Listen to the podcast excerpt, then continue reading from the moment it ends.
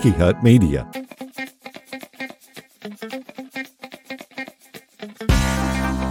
Pop the top on your favorite beer or whatever you drink from Tiki Hut Media.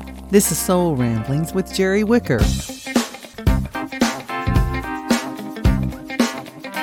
Hey there, I'm Jerry. Welcome into Soul Ramblings for this week. You know, in a chaotic, uncertain, and sometimes hopeless world, we're called to be confident that God is at work.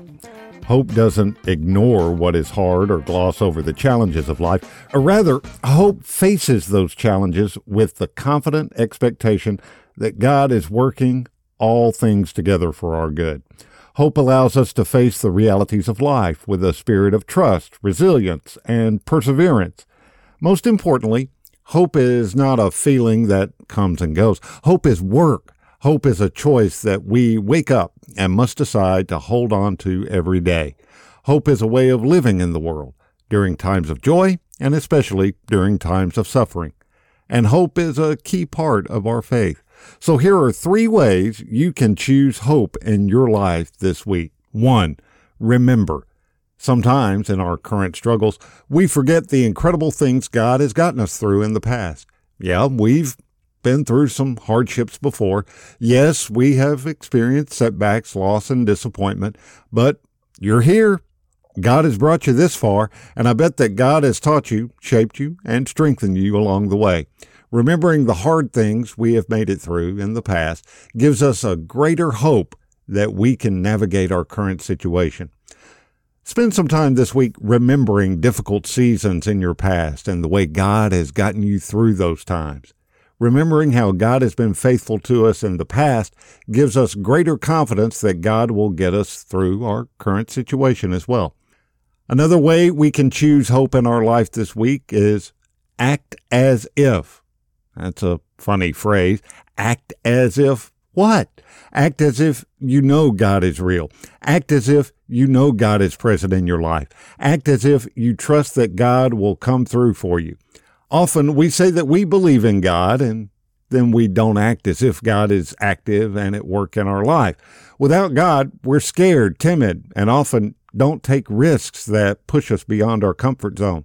But if God is with us, that changes everything. We might take risks, try hard things, and step out with the firm belief that where our strength fails, God's strength will carry us. In the decisions you might be facing right now in your life, act as if God is with you, because God is. And the 3rd way you can choose hope in your life this week is sow seeds. Pope Francis recently said, "The Holy Spirit has the power to fill us with the hope of Christ, in turn making us Christian vessels that bring hope to others, rather than bitterness or desperation." As people of hope, we're called to bring that hope into the lives of others. When people look at you, do they see hope? Do you inspire hope in others? Answering honestly, we often fall short. If you're like me, too often I fear that I join the chorus of bitterness, cynicism, or desperation of the world. This week, focus on how you're showing up with and for others. Look for opportunities to sow seeds of hope for others instead of adding to the frustration or negativity that is so pervasive in our world. Remember, as followers of Christ, we are not promised an easy life, but we are promised that God walks with us through life's hardships and brings us through to the other side. God promises us that no force of this world or the next has the power to ultimately conquer us, but that our future is life and life abundant. Jesus comes to bring us that life, and because of that, we have reason to face the future with firm confidence. We have a reason to hope. We'll be right back after this short break. A woman in this country is battered every 15 seconds. Women living with disabilities have a 40% greater risk of experiencing domestic violence. Nearly 8 million days of work per year are lost as a result of domestic violence, the equivalent of 32,000 full-time jobs. The leading cause of injury to women ages 15 to 44 is domestic violence. Each year, about 324,000 pregnant women in this country are battered by their intimate partners. Most domestic violence offenses are not reported to law enforcement. And sometimes it's just too late. Every day, 3 women are murdered at the hands of a current or former partner. Help is here. Call the Florida Domestic Violence Hotline or visit FCADV.org for more information or to find your local certified domestic violence center. Back on Soul Ramblings podcast, I'm Jerry. Hey, wherever you're listening today, if you're listening on Spotify, Apple Music, Amazon Music, Google Podcasts, we're on so many platforms. Wherever you're listening today, click subscribe, and that way you'll never miss a new episode of Soul Ramblings podcast. And by the way, coming up starting this Sunday through the season of Advent, every day we'll have a daily brief devotional here on Soul Ramblings podcast. So be sure to go and click subscribe, and you won't miss any of those episodes coming up starting this Sunday through Christmas. Psalm 111 says this, "Praise the Lord. I will give thanks to the Lord with my whole heart, in the company of the upright, in the congregation. Great are the works of the Lord, studied by all who delight in them. Full of honor and majesty is his work, and his righteousness endures forever. He has gained renown by his wonderful deeds. The Lord is gracious and merciful. He provides food for those who fear him. He is ever mindful of his covenant. He has shown his people the power of his works, in giving them the heritage of the nations. The works of his hands are faithful and just. All his precepts are trustworthy. They are established forever and ever, to be performed with faithfulness and uprightness. He sent redemption to his people. He has commanded his covenant forever. Holy and awesome is his name. The fear of the Lord is the beginning of wisdom. All those who practice it have a good understanding. His praise endures forever." You know, worship of God, Father, Son, and Holy Spirit is not easy. For one thing, most of us spend most of our week focused on ourselves and our needs. I mean, we have chores to fulfill, work to be done, bills to be paid, appointments to be kept. Sometimes we're burdened by anxiety about our friends and family. Other times, our own concerns overwhelm us. Maybe our greatest challenge is that we have been taught in one way or another that the point of worship is us, specifically Sunday worship. That attitude is only natural in a culture that teaches us in so many ways to focus on ourselves. In such a world, it's natural that church is presented to you as just another means for getting whatever it is you think you must have. Worship becomes primitive, a Jewish technique that some people find helpful in getting whatever it is that they want. Notice anything missing from this view of worship? God. This is where we come to get our assignments for the week. Okay, church, if you really want to be a Christian, then here's what you got to do. Work on your social attitudes, become more sensitive to the needs of others, and then do your part to meet those needs. Or sometimes church is presented as where we come to solve some problem that easily besets us. Are you feeling down and depressed? Come to church. We'll give you that boost you need for the week. Not know which way to go or which path to take next? Come to church, and I, the resident guru on all things related to your life, will spell that out for you in a sermon.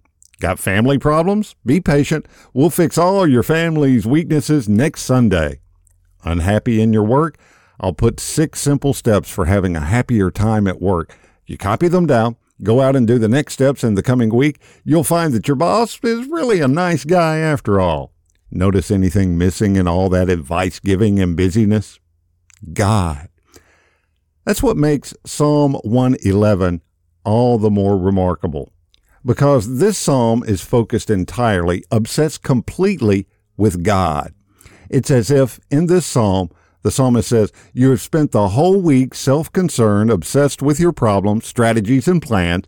Now, for just a brief time, let's all get together and refocus ourselves upon something larger than ourselves. Let's talk about God. And then the psalmist says, the works of the Lord are magnificent, the mountains, the sparrows, the waves that crash upon the shore, you, me, magnificent creations. God's deeds are majestic and glorious from a formless void. God created the bountiful world. Then God showed us how to live in the words and works of the commandments and the prophets, forgiving us time and again, giving us Jesus Christ for our salvation, gathering us into God's church, the body of Christ. God is famous for his wondrous works, renowned for such a diverse, beautiful world. widely acclaimed for the creation of the world's peoples, constantly constructing a way through when we thought there was no way out. The Lord is full of mercy and compassion. That means that time and again, when our love failed, when we turned away and arrogantly followed our own ways rather than God's way, God was merciful, slow to anger, full of steadfast love. God gives food to those who honor him. If we are looking for evidence of a good God, we don't have to look much further than our dinner table. God remembers his covenant forever. We didn't have to climb up to God. God climbed down to us and made promises to us. I'll be your God, and you will be my people. I'll stick with you even when you wander away from me. I'll make you a light to the nations, witnesses to all the world's people of what a great God can do with people like you. God proclaimed his powerful deeds to his people. We didn't have to come up with God on our own. God came to us, spoke to us, revealed himself to us. We didn't have to attempt to stumble our way forward in the world. God showed up among us and showed us the way. Jesus Christ, a babe born in Bethlehem that grew up and taught a certain truth and walked a definite way, is so typical of the way this God preaches to us in word and deed, letting us in on the truth about God. God's handiwork is honesty and justice. All God's rules are trustworthy.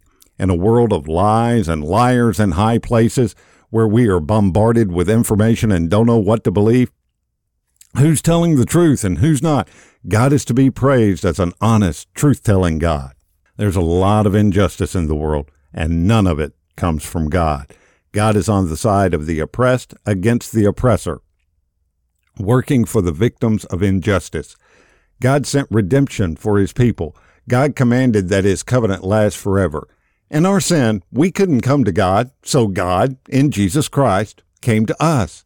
God is a redeeming God who loves nothing better than to take our lost cause and make it his, who makes a way when we think there's no way, who transforms sinners and raises the dead. For all these reasons, no wonder the psalmist prods us to sing, "Holy and awesome is God's name." To know the truth about God, to get a clear picture of God's character and what God is up to in the world, this is one of the reasons why we come to church. It's about God. The psalmist says, the fear of the Lord is the beginning of wisdom, which is a Bible way of saying that we're not smart until we wise up about who God is and what God does among us. Fear is perhaps better rendered as awe, adoration, or even love. That's where true wisdom begins, with God, not with us. So, we gather on a weekly basis to engage in an activity that doesn't come naturally to us self-centered, self-consumed people. We gather to worship God. We experiment with the counter-cultural idea that of all the things we need in life, what we need most is God. In worship, we confess that most of our pressing needs in life are insoluble by our own efforts. We need some power greater than our own powers. We've got to have some source of hope beyond our own design. We need God. I hope that while you're here with us on Soul Ramblings podcast and when you're at church on Sunday, you do receive some helpful guidance that you can put into use this coming week.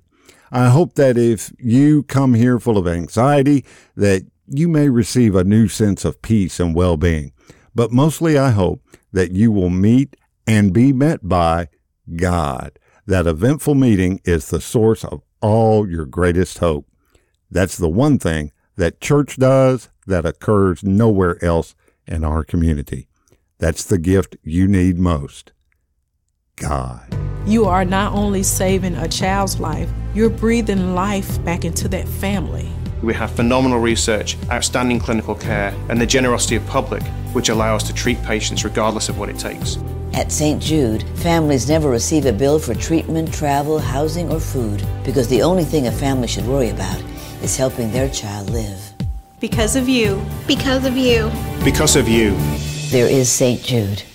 Donate now at stjude.org. I want to thank you for the gift and privilege of your time this week. I know there are a lot of podcasts out there you could listen to and spend your time listening to, and time is valuable, your time is valuable, and you chose to spend your time listening to us today.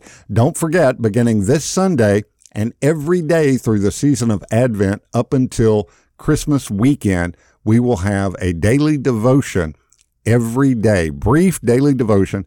Be sure to click subscribe wherever you're listening right now. That way you won't miss any of those episodes leading up to Christmas and Advent here on Soul Ramblings Podcast. And as we get ready to scoot out the door for this week, here is a last piece of advice. If you believe in goodness and if you value the approval of God, fix your minds on whatever is true and honorable and just and pure and lovely and praiseworthy. I'm Jerry Wicker. Until next week, keep the conversation going. Grace, peace, cheers. Thanks for listening to Soul Ramblings with Jerry Wicker. Download new episodes every week. And if you haven't already, subscribe and be sure to leave us a rating and review. Soul Ramblings is a Tiki Hut Media production.